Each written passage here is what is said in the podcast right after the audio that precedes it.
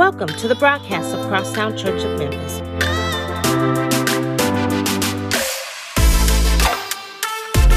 We are a church that is Christ centered, diversity driven, and community committed.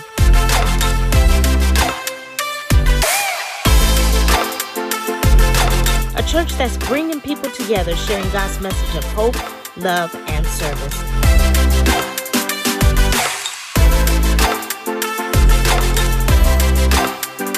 We seek to love God, love people, and serve the city.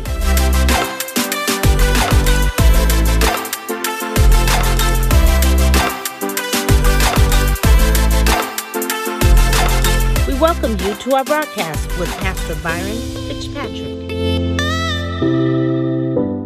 Amen. Amen. Well, thank you guys again for joining us here at Crosstown Church in Memphis. We're so glad that you guys are uh, joining us. Today, we are going to be continuing a series that we started last week, which is titled Text. And what we're doing is we're looking at the text, the Bible, the Word of God. Amen. The subtitle for today's lesson, for those of you that are taking notes, um, and I want to encourage everybody to take notes. The subtitle today is A Price Was Paid. A Price Was Paid. And so, what we're doing is throughout this series, we're looking at the Word of God, we're looking at the, the writings uh, of the Bible, and we're examining examining the Word of God so that we can really try to have a better understanding of why it's so important. You know, there are, you know, these days hardly anybody is really studying the Bible. You know, there's people that are still quote unquote reading the Bible, you know, occasionally, but even those numbers are, are down. Um, and as as we go, it seems like as time the first as time continues to go on, there are less and less people that's actually either reading or actually studying the Bible. And you know, the thing about it is that most people will admit that if they did read the Bible more, most people will admit that they need to read the Bible more, need to study the Bible more, and that if they did do it, it will probably do them some good. In other words, it's not going to hurt them, it's not going to kill them. If anything, it's probably going to help them out. But the rea- but the fact is that most people still do not read or study the Bible on a regular basis. Uh, they do not use it as, as a means of help, or shall I say, uh, daily bread. You know, Jesus said, uh, who that? Uh, uh, the uh, King David, I think he said in uh, 23rd Psalm, he said, uh, "Give us this day our daily bread." You know, people don't use the Word of God as a, as their daily bread. You know, our text scripture that's driving us throughout this entire series has come from the book of Hebrews, chapter four and verse 12. It says, uh, the Apostle Paul says, "For the Lord, for the Word of God is alive and powerful."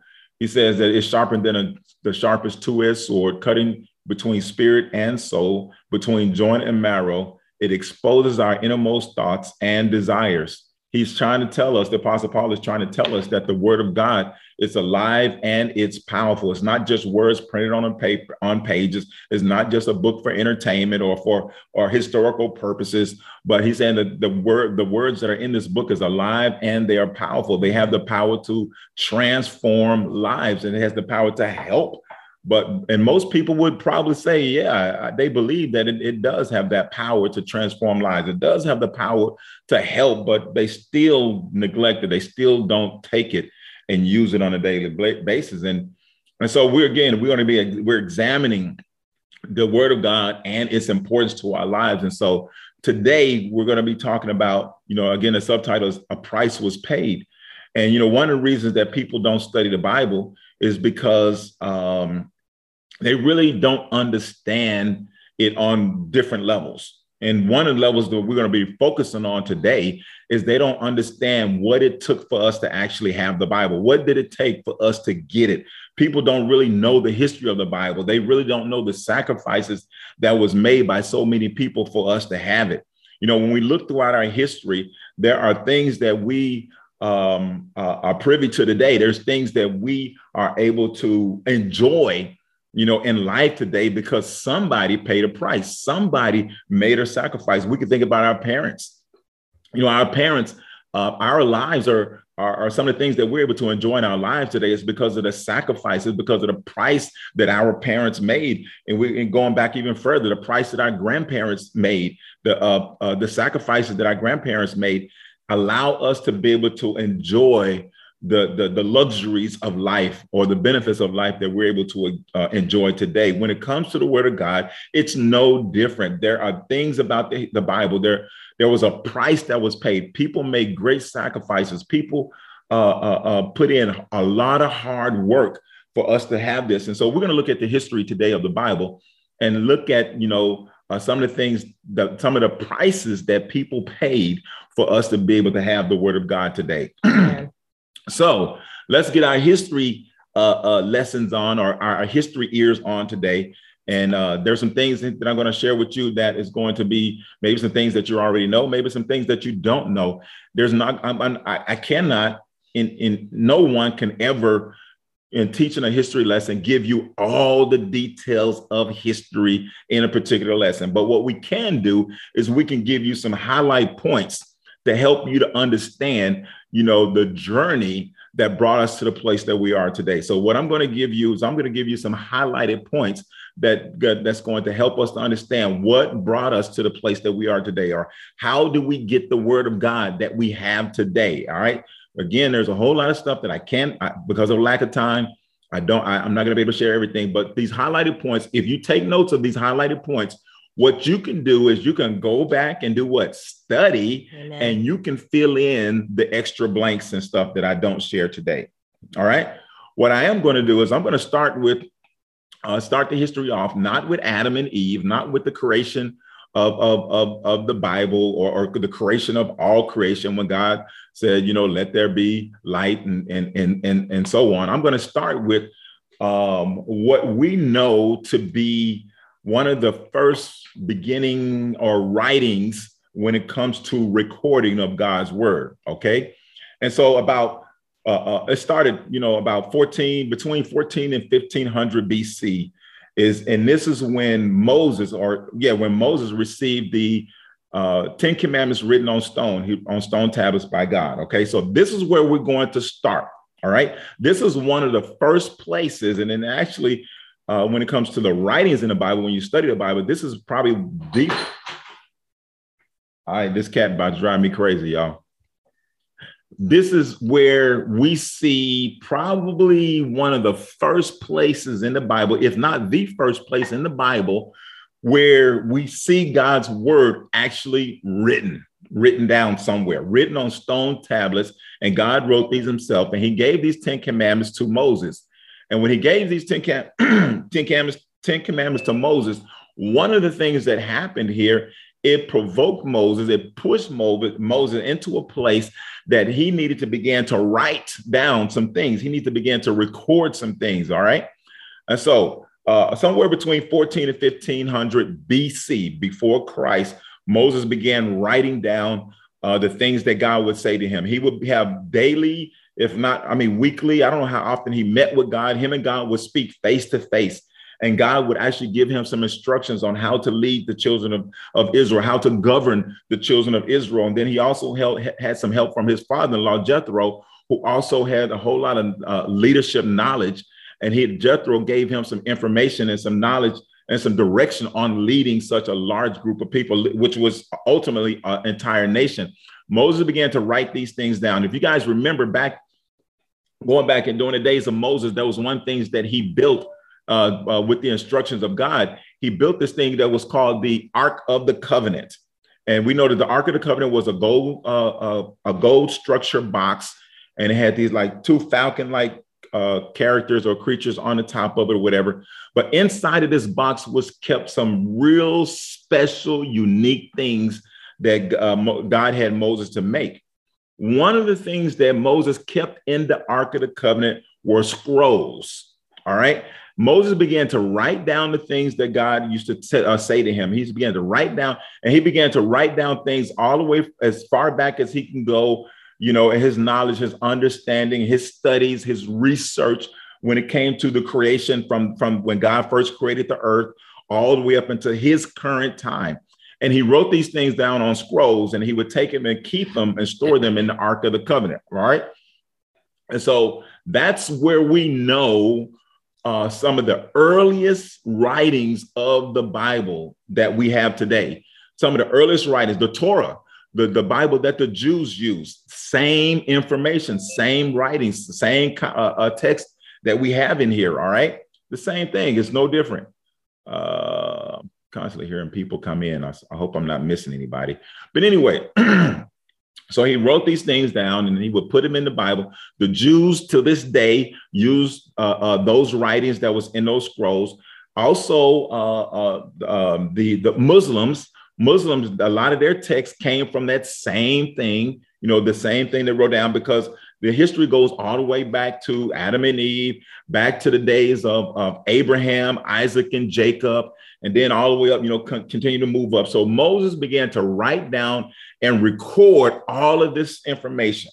And he kept, he wrote them on scrolls. All right. So that's what we know some of the early beginnings of the writings of the Bible was. And then somewhere around 500 BC, uh, uh, 39 books of the Old Testament were completed. So, um, so still, we're not at the place of the birth of Jesus Christ. Christ, we still before Christ, 500 BC. So by 500 BC, there were 39 books of the Old Testament that were completed.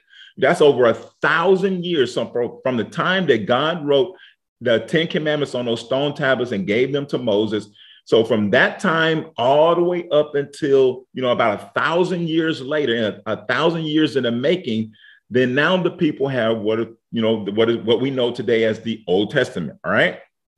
So by the end of the first century, by the end of the first century, all right. So after Christ was born and lived and died and gone back to heaven, then there were some new writings that began to take place. And these new writings began with the, with the disciples of Jesus Christ Matthew, Mark, Luke, John, uh, James, um, um, some other guys, you know, the Apostle Paul, um, Titus. So all these guys, they began to they began to uh, uh, uh, uh, they began to write down, you know, their recordings, their personal account. All right, these are not things like Moses. Moses, a lot of the stuff that Moses had wrote in the beginning, you know, uh, uh, did I tell you guys the books that Moses wrote? He wrote the book of Genesis, Exodus, Leviticus, Number, Numbers, and Deuteronomy. These were the five books that Moses wrote, the very beginning writings of the Bible. Okay. now here we are. Christ has lived and died and gone back to heaven. Now we have these disciples who are beginning to write their account of actually being with Jesus. These are not secondhand information that they're writing. They're writing their personal experiences that they had during the days of Jesus Christ. All right. And so by the time, about, about you know, uh, uh, uh, during that first century, they wrote what we know today to be the New Testament. So y'all see, I'm going through history really fast here today because I want to bring us to a certain point. All right. So here we have now, we have the Old Testament and then we have the New Testament. The Old Testament was written in Hebrew, the New Testament was written in Greek. The reason that happened is because of certain empires. You know, back in the day, you know, we, we had these things that's called empires, or it's where certain countries ruled over a large portion of the land or, or ruled over other countries and so forth, occupations and everything like that. And so during the Old Testament days, the different ones that uh, uh, uh, you know that was majorly in charge and stuff. But the the the Old Testament was written in the Hebrew uh, language. All right. I'm not sure specifically what that language is, but it's a Hebrew language. It was written in Hebrew. The New Testament was written in Greek. The reason that the New Testament was written in Greek is because during the time of the New Testament, during the times of the days of Jesus Christ, when Jesus Christ walked on this earth in the areas that he lived and walked on, it was during the Roman Empire. All right. It was during the Roman Empire. So Jesus lived during the days of Caesar, right? And Caesar and Augustus and a bunch of them people, right? Emperor, uh, uh, what they call them? Um, I'll call them Caesars. Yeah, it's different Caesars. Anyway, he lived during the Roman Empire. So the New Testament was written in Greek. All right, so we have the Old Testament in Hebrew, New Testament in Greek. And then in about 37 or 367 AD, 367 years after Christ, um, there was a, a, man by the name of, I, am going to butcher his name, okay? I'm going to spell it for those of you that are taking notes if you want to write this down, uh, but I'm going to try to pronounce it as well. I've tried all week long trying to pronounce his name and I still ain't got it right. Uh, it's Athanasius. Yeah. yeah, Athanasius is yeah, something like that. It's A T H A N A S I U S. I'll spell it one more time for anybody who's taking the notes. A T H A N A S I U S. Athanasius. That Athanasius. Yeah. And but anyway, this guy, he was an Egyptian Christian. All right. He was a part of the Roman Catholic Church. He was a, a, a, a, Christian, all right, an Egyptian Christian. And he lived through the span of four different Roman emperors. All right. And he eventually became Pope of Alexandria. Um, one of the things that he did is he took the historical writings that the disciples and other ones wrote down. He took the, which was was a, a, compilation of which we know today as being the New Testament. He took all of the writings of all of these disciples and he combined them into 27 books that we know today as being the New Testament. So this guy who was the Pope of, of the Roman in, uh, uh, Catholic Church during his time, you know, during uh, lived a span of four different emperors. He took all these writings and combined them into what we know today as being the, the New Testament. All right. And then in 393, all right, so about what's that, 30 some years later, almost 30 some years later, there was an assembly in Africa. Um, and it was called, it was an assembly of clergy, clergy people, you know, bishops, uh, pastors, uh, uh, pope, uh, uh, and you know all them people um, they got together and they had this assembly it was called the synod of hippo and they looked at all of these writings that this guy wrote and combined them and and and you know that became the new testament. They looked at all of these. And I and I believe in the his, in the in uh, when I was looking at the history of this, there was about a week that they all spent together doing this assembly, and they was looking at all of these different writings. So we had different uh, clergy from different types of uh, religious backgrounds, but all still believed in the same Christian beliefs. All right, they got together, they looked at all of this, and they came to a place where they said they they said, yeah, this is this is like as accurate as as we can you know uh, see this as being. This looks like, sounds like, it reads like this is what actually took place. This is the correct recordings of the writings of the disciples, and so they approved them during that time. All right. So in 393 AD, this African assembly approved those writings, those books of, that we know today is called the New Testament. By the year 500 AD, the Bible had been translated into 500 different language. 500 years after Jesus was, was crucified, dead, and buried, and gone back to heaven, 500 years after him, then we have the, the book of the Bible, uh, the Old Testament and the New Testament that have been translated into five different languages. All right. This was exciting for a lot of different people all over the place, all over the world, or however far it reached during this time, because now people can read God's word in their own language. Before, it was only just in a few languages. Like I said, it was in Greek, it was in Hebrew, and so people was trying to understand it in the Hebrew, in the Hebrew context. People was trying to understand it in the Greek context, but then people start translating it into different languages, and so this became real exciting because now people can like read it in their own language and with their own understanding. so, so here's something that happened. Something crazy happened throughout history. It's like you know, it, it looks like man, we could be going in the right direction and, and some of you we can we can relate to this in our lifetime. As, as a matter of fact just this week something crazy happened all right? We, we'll get to that. But here something crazy happened around 600 ad all right? The bible is is is is like man the, this this looks you know these these people these african clergy people approved the new testament. It was like man we got the old testament we got the new testament. This looks right it, it looks good. Yes, let's roll with this thing, man. And and and and and so now it's being translated into all these different languages, and something crazy happened. Something crazy happened. There's always someone that's trying to mess stuff up, right? About 600 AD, the Bible was only allowed in one language. It's been translated now to five different languages. It was only allowed in one language. And at this time, the Roman Catholic Church was the only organized church, the only real organized church in all the land. Again, this is I, I have to go back and look at time. I don't I don't think the Romans were still, you know, the the dominant, you know, um, a government during this time. Maybe they were. I'm not sure. I have to go back and look at that. So don't quote me on that. I, I didn't I didn't confirm that history during my studies. But the Roman Catholic Church had grown tremendously all over the place. It was like the largest and, and, and probably, probably the only real, true organized church. All right.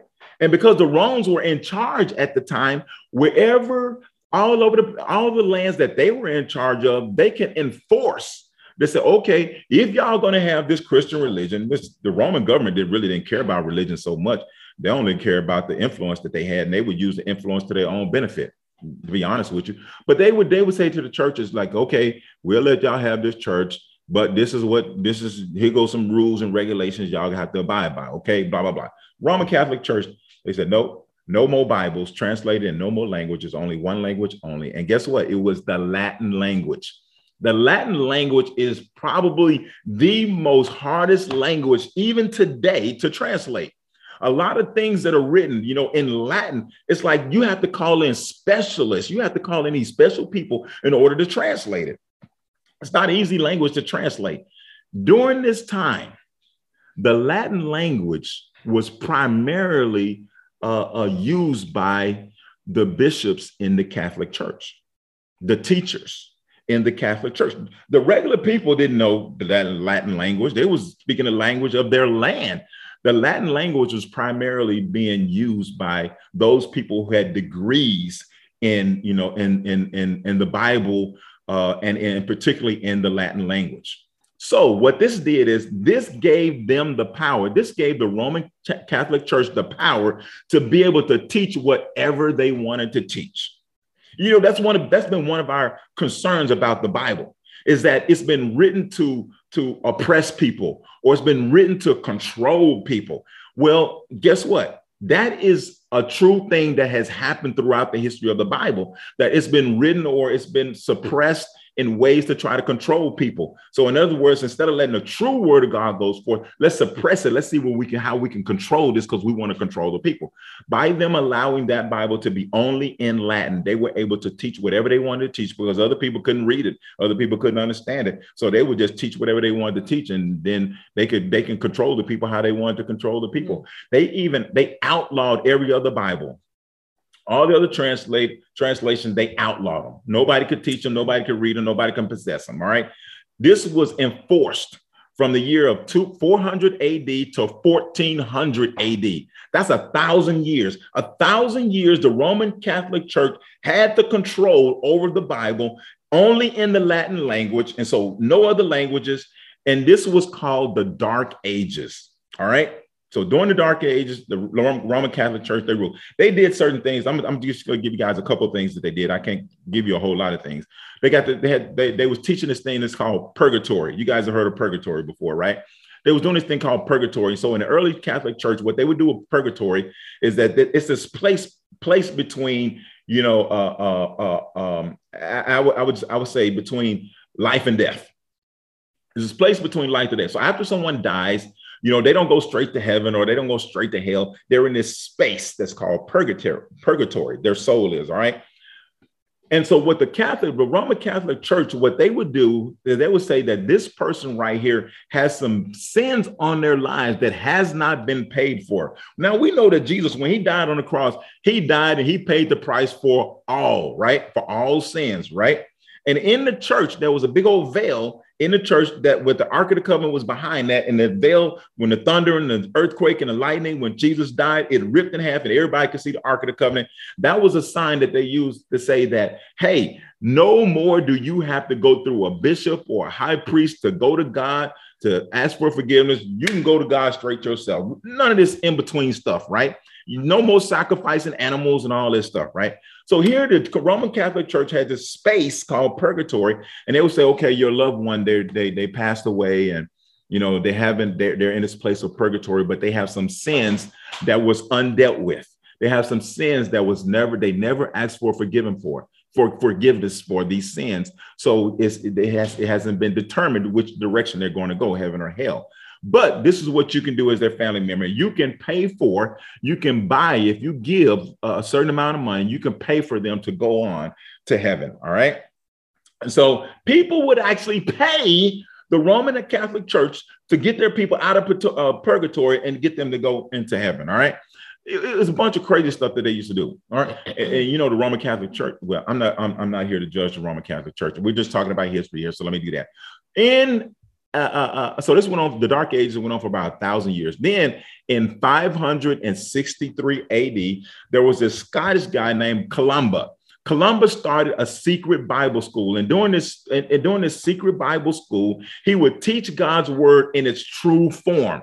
He was like, man, enough of this stuff that the Catholic Church is doing. They're oppressing us. They're doing all this stuff. Forget this. I we know we have record of the true word of God. So we're going to teach the true word of God. All right. And we're going to do this under, we have to do this secretly because right now we know it's against the law. Okay. So this went on for 700 years. This secret underground school went on for 700 years. And then in the late 1300s, there was this guy by the name of John Wycliffe. John Wycliffe, he was a part of this secret school, and he was the first person to translate the Bible into the English language. Now, by this time, by the 1300s, the Roman the Roman Empire is no longer the dominant empire anymore. The hands of the, uh, there was a transition that had taken place over time, and now guess who's in charge now? Guess who's the dominant empire? It's England. It's, it's the throne of England. It's, it's the UK, all right, the British. They are the do- dominant ones now. So now the English influence, the English power that's over everything. So John Wycliffe, he was the first person to take the Roman uh, or take the Bible that was only printed in Latin, and he was the first one to take that Bible and translate it into the English language. All right, great news, right? Great news. Okay, here. Unfortunately, Unfortunately, he was called a heretic. All right. He was an evil person. He was someone that was against the church. You know, that's what they used to call Jesus. Jesus was a heretic because he was coming teaching something different than what what what what the church at that time were teaching. All right. The church was was was was corrupt. And here Jesus come teaching the truth and setting people's mind free of the corruption. He was labeled a heretic. So here we have John Wycliffe, who's doing the same thing. The church is oppressing people, they're corrupt. John Wycliffe is start, he took this and he translated and, and, and, and he becomes, he translated to the English language. He's teaching the real true word of God. And, and, and now he's being labeled a heretic. All right. The Pope at the time, the Pope at the time was so disgusted so discussed the Pope of the Roman Church, right? So even though in, now we're not in the Roman Empire anymore, we now have the English Empire, okay? But the Roman Catholic Church is still the dominant, leading, organized church. All right, still the, the church. All right. So now, uh, uh, uh, uh Wycliffe, uh, the Pope was so disgusted with Wycliffe and his what he was teaching, the true Word of God, and he they were so disgusted with him translating the Bible from Latin into the English language that after he died, 44 years after this man died, the Pope at the time had his body dug up, took his bones, had them crushed, and thrown into the river. He was so disgusted with this guy. They was trying to set an example, saying this was an evil guy. He, he, you know, anyway, Wycliffe, he had this student. We're moving on. I'm trying to uh, help and get through this uh, history lesson. I hope y'all following me, okay? Wycliffe, he had this student, right? He had this student named John Huss. John Huss, after Wycliffe died, John Huss, he did everything that he do. He worked really hard to continue John Wycliffe's mission, mission of reforming the church. All right. And, and, and, and he did this. And so while he was doing this, guess what? He's also called an heretic. He's also called an heretic. All right. And they took him and he was burned at the stake. They tied this guy to a pole and they burned him alive. But get this, get it. What do you think they used to burn his body or, or to, to start the fire that they used to burn his body? They took the Bible, all the Bibles that they can gather up that John Wycliffe had interpreted to the English language. They took as many Bibles as they can find and they used those Bibles, spread them all around his body, all around his, him at his feet while he's tied to this pole, uh, and they set the Bibles on fire, burning this man alive. And, and while he was there, and they, they set this fire, this is what this is what John Huss said as they was burning him at the stake. He said, In the next 100 years, God will raise up a man whose call for reform cannot be suppressed. So they're burning this guy at the stake, using Bibles to burn him, all right? And he says, he yells out this prayer or yells out this thing. He says, In the next 100 years, God will raise up a man whose call to reform the church cannot be suppressed. And guess what happened? God did exactly that. All right. Y'all hang on now because history's going to take another turn. History has a way of, of showing God up. I don't, I don't care. When you study history, history has a way of showing God up. All right. All you got to do is follow history. God, you're to see God somewhere. All right. So here, this man, John Huss, has now been burned. 100 years later, all right, in 1517, God raises up this man in Germany named Martin Luther. All right. Not Martin Luther King. All right. a different Martin Luther. He raises up this man in Germany named Martin Luther. Martin Luther is, if, if you know anything about the Christian religion, especially the modern day Christian religion, Martin Luther, Martin Luther is like a pillar. He is like huge in the development of the reformation of the church. All right. So here he is. He has fed, he has uh, uh, uh, uh, he is fed up with the corruption in the church and he believed God is calling him to reform it. So on Halloween Day, get this on Halloween Day, John Luther or Martin Luther, he took a letter. He wrote this letter. It had 95 claims of heresy against the church. All right. He wrote a letter basically condemning the church. And he had 95 heresies, 95 sins that the church is committing against the people. He took this letter on Halloween Day and he nailed it to the church in Wittenberg the church in Wittenberg, Germany. All right. And this thing, it was described as the knock that was heard around the world. And this act became the reformation of the modern day church. All right. It was like he started something when he did that. It's like, it's like, you know, um, I, I, I, I'm not going to try to compare anything. Anyway, it started the reformation of the church. God used Martin Luther, Martin Luther to take the Bible and translate it into the German language. So here it was it was being it was it was outlawed for about a thousand. The Bible was uh, only allowed in one language, Latin language, for about a thousand years. Then we had a guy, uh, John Huss, take it. He, he in, uh, in uh, uh, um, Wycliffe, John Wycliffe, uh, translated into the English language. Then when he did that, okay, you know, he died. They took his bones, crushed him, and threw him into the river. Then his his student uh, Huss had had translated the Bible to, uh, you know, he started doing the work and continuing on. They burned him at the stake. Now we got Martin Luther, you know, almost 100 years later, God raises him up in Germany and he takes the Bible and he translates it. He translates this Bible into the German language. He's, he's living in German, all right? And I'm, I'm, I'm to tell you something uh, uh, uh, uh, unique about this guy here, John or, or Martin Luther. You, we guys know Martin Luther King, right? I learned this. Me and Marguerite learned this history when we uh, we, we, we first did the civil rights tour, uh, and uh, we, we're, we're planning to do that. We actually we were supposed to be doing another civil rights tour here next month, but uh, we done postponed it because uh, we postponed it. But so some more information will be coming out about that. Okay, so uh, don't think that it's gone. It's not gone. It's just been postponed. But we went to, we did the civil rights tour, and one of the places that we went, we went to Montgomery, and the church that Martin Luther King pastored there in Montgomery. When we went to visit that church, uh, the pastor was giving us some history, and one of the things that he shared with us, he said, "You guys know that uh, Martin Luther King, uh, Martin Luther King uh, Senior and Junior's name uh, wasn't originally Martin Luther King, Martin Luther." And I was like, "We, we all sitting there like, what, what was it?" He, they say it was Mike Michael King. Mm-hmm.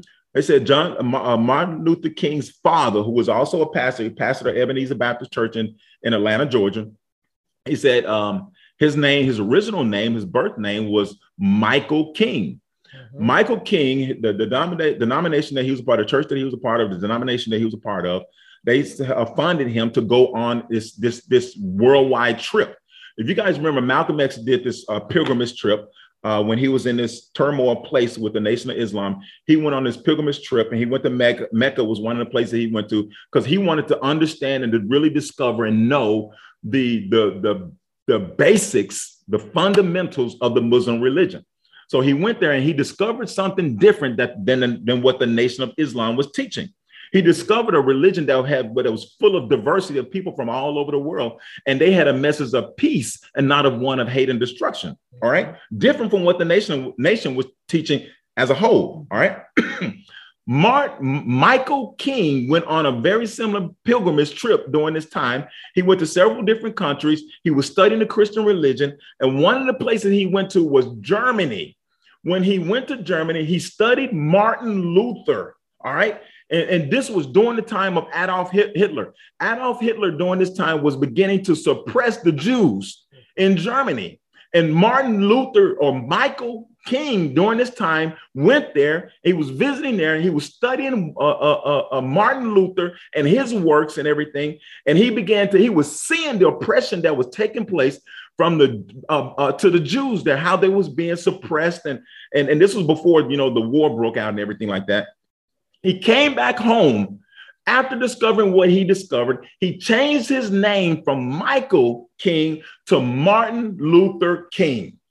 He was so impressed by Martin Luther's works. He was so impressed by his mission to reform the church and what he saw and what he saw in some of the other countries too when it comes to the Christian religion. We have been duped.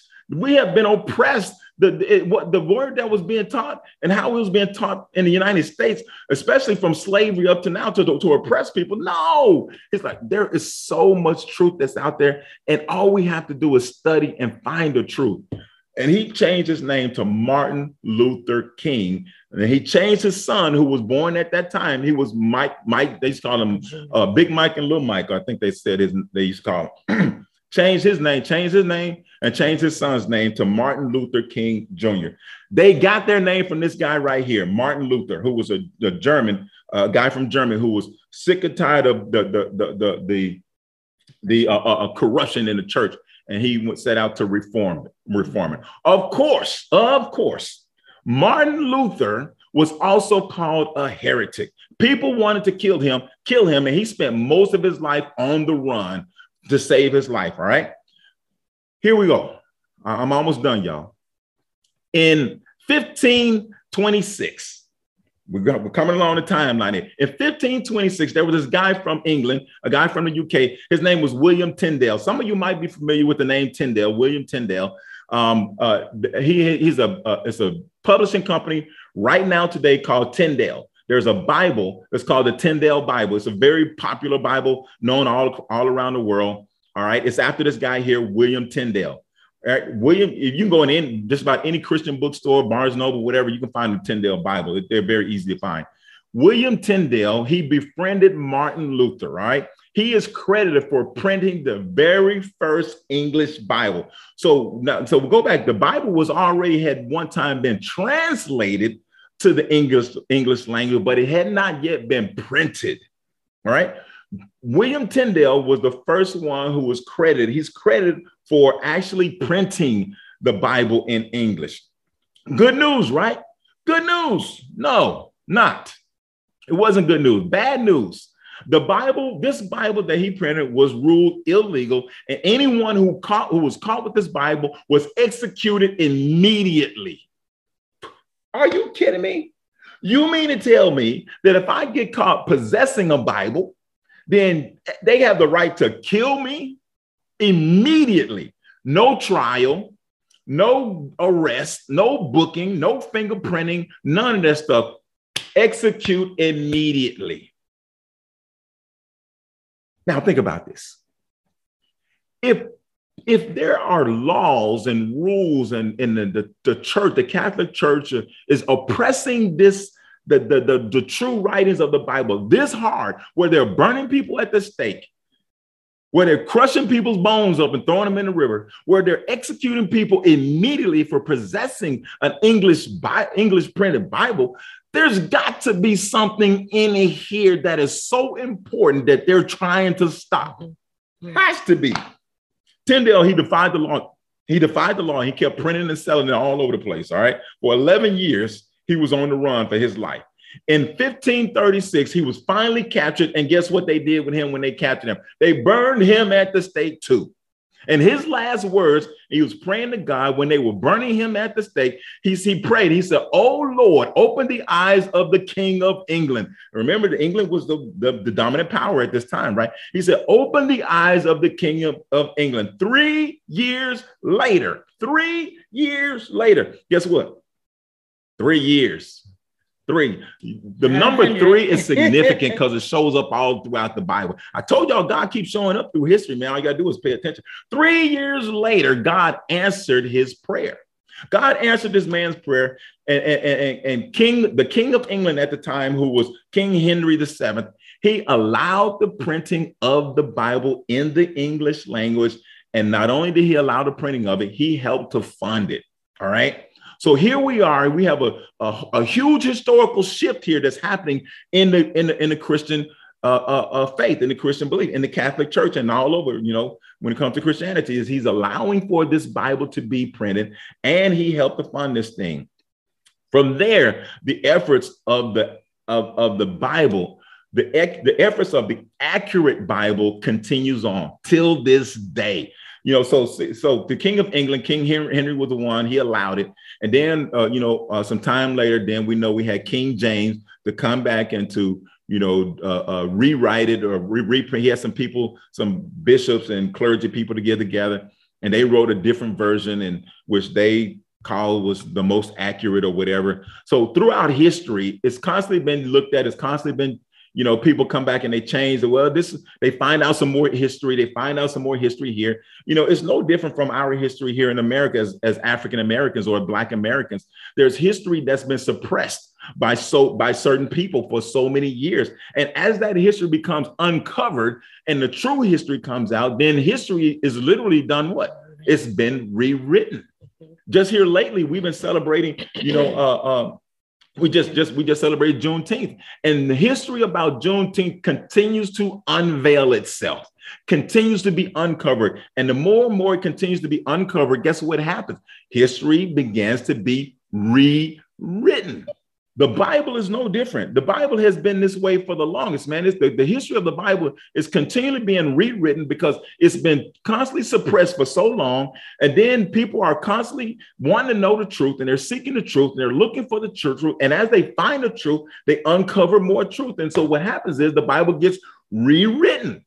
One of the reasons that the Bible, there's two primary reasons why the Bible gets rewritten. One is because somebody is trying to stop something and suppress people. They don't want the real truth to come out. Two is because people found out the real truth and they're trying to get it out. Only two reasons why the Bible has been translated so many times. Somebody's trying to hide the truth, somebody's trying to get the truth out there. So we're stuck somewhere in the middle, right? stuck somewhere in the middle. So for years, for years, it has been suppressed it's been out, outlawed. It's been translated to so many different languages, so much to the point where people today don't know if they can trust it anymore. We don't know. How do we know that right now what we have and that, that's accessible to us is designed to oppress us? How do we know that what we have today is, isn't the truth and we can really trust it? Like I said, we're caught somewhere in the middle. We're in between the suppression use of the Bible, and we're in between the truth of the Bible. That's where we're at. We're somewhere in between. So, what's the answer? What do we do? Trust yourself and trust God. That's what you do. Trust yourself and trust God. We are smart people. We are intelligent people. We have the freedom now to make up our mind for ourselves. We don't have to be dictated by anybody. One reasons, one of the beautiful things, you know, as, as bad as the United States is, one of the beautiful things about the United States and, and, and the establishment, the English establishment of the United States in the beginning was what? Freedom of religion. And as much as our religion is still is trying to be suppressed here, we still have a level of freedom in our religion that they can't stop. We're smart. We're intelligent. We can go study. We have access to history to study for ourselves, to uncover and find stuff ourselves. We don't have to wait for a John Wycliffe. We don't have to wait for a John Huss. We don't have to wait for uh, uh, uh, some of these other guys that I mentioned. We don't have to wait for a Martin Luther. They done did the work already. All we got to do, and we can go study and try to research and find stuff that they did, maybe didn't find. We're very smart. God made us smart people. He made us intelligent people. Trust yourself. If we study, if we study it, we can tell. We can tell if something's wrong. So many people don't know if it's wrong or not when it comes to, let's just say, the King James Bible. You don't know if there's stuff wrong in the King James Bible because you don't study it. All you know is what people say. Mm. Somebody said this, somebody said that, somebody taught this, somebody taught that. How do you know? You, did you read it for yourself? Did you study it for yourself? You don't know. We are very smart. If we run across something in the Bible and we see, like, wait a minute, this is wrong. This cannot be right. This contradicts itself. And if you find something that contradicts itself, what do you do? You study, you research, you mm-hmm. find out. And you, just, you don't just stay in that Bible. Go look at some other Bibles. Go look at some other commentaries. Go look at history itself not just the Bible itself, but compare it against history itself and see what you find out. You're smart, you're intelligent. You can find out. And guess what? Guess what? And when that, what happens if you can't find out? If you're stuck and you just can't figure it out? You know what Jesus did? He told the disciples in the last day, he says, I, I got to leave. I got to go back to my father's house. He said, but don't worry. I'm going to leave you some help. I'm going to leave the Holy Spirit, and He's going to help you. He's going to lead you and He's going to guide you into all what? Truth. Man. He's going to lead and guide you into all truth. He said he will remind you everything that I have already told you. And so when we're studying the word of God, we have to know that we have a helper who is the Holy Spirit. And when we get stuck, we get lost, we just can't go no further. Let go and just say, God, Holy Spirit, I need you to help me. Show me some things here. And, and, and just like the Apostle Paul said, the words in this book is alive and they're powerful. The Holy Spirit will take those words in that Bible and he will show you the truth. Show you the truth. But this does not happen without studying. Amen. It, it, it, you cannot depend on the Holy Spirit to remind you of what Jesus told you if you're not reading what Jesus Amen. told you. Amen. You, you have nothing to bring to your remembrance. He said, The Holy Spirit will bring back to your remembrance everything that I have told you. Well, what has Jesus told you? It's written in the book. If you're not reading and studying it, then he ain't told you nothing. The only thing he told you is what uh, Pastor Paul told you. Only thing he told you is what Pastor Tim said. The only thing he told you is what your grandmama or what your mama told you. How you know that's true? How you know it's real? Study for yourself. Amen. Amen. It's just like this right here. You will never learn how to swim if you're afraid to drown. You will never allow for the Holy Spirit to bring God's word alive and powerful in your life if you never study. Think about this. I'm bringing this to a close now. I have gone too long. Over my time limit. so many people neglect their voting rights. They take it for granted. And people, if they really took the time to learn and to study the history, they would probably value it more and they would probably engage in their voting rights more. People were jailed, they were beaten, they were lynched, they were hung, they were burned, tied to trees and burned for us to have the right to vote. And yet, so many people take it for granted. So many people, they neglect their voting rights. I'm, I'm, I'm, I'm gonna share this with you guys. You know, just this week we had this, the Supreme Court overturned uh, Roe v. Wade, right? And and so many people are celebrating right now in our country and but then we got a whole nother segment of our country that's disgusted by it. My wife and I, we were talking the other morning about it, and I, said something to her. I said, you know what? Um, I actually think it's a good thing.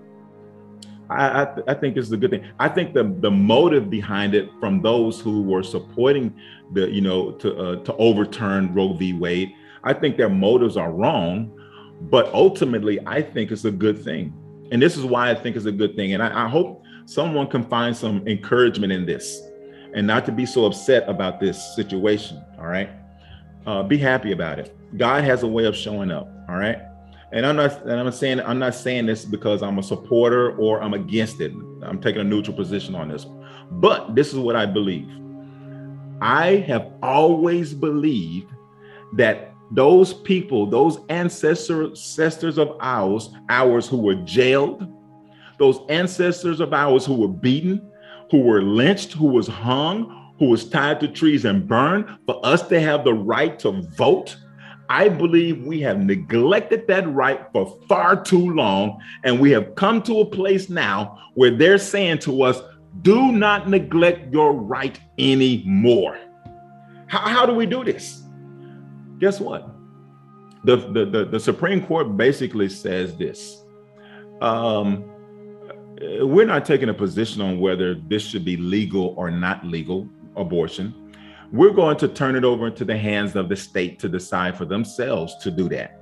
So if it goes to the state level, then who's going to be the one to make the decision? Different states going to have different laws, uh, different positions on abortion, which they have right now. So guess what? It goes to the state. Those states are going to decide. Who in those states are going to decide?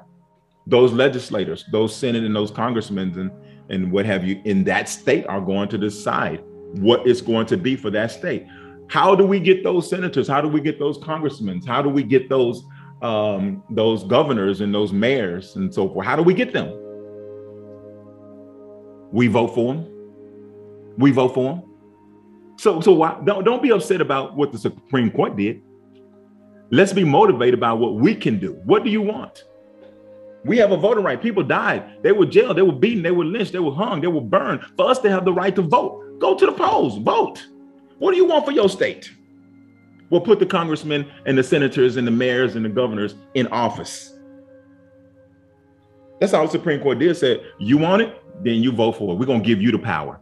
They basically, the Supreme Court basically said this we're going to give the power back to the people. That's what they did. We're giving the power back to the people. Guess what, people? There were people who were jailed.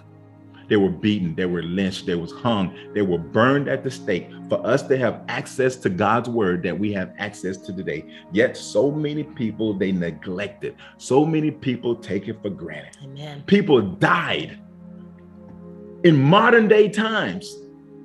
People died for us to have the access of God's word that we have today. Now we have the freedom. We have the freedom of God's word today.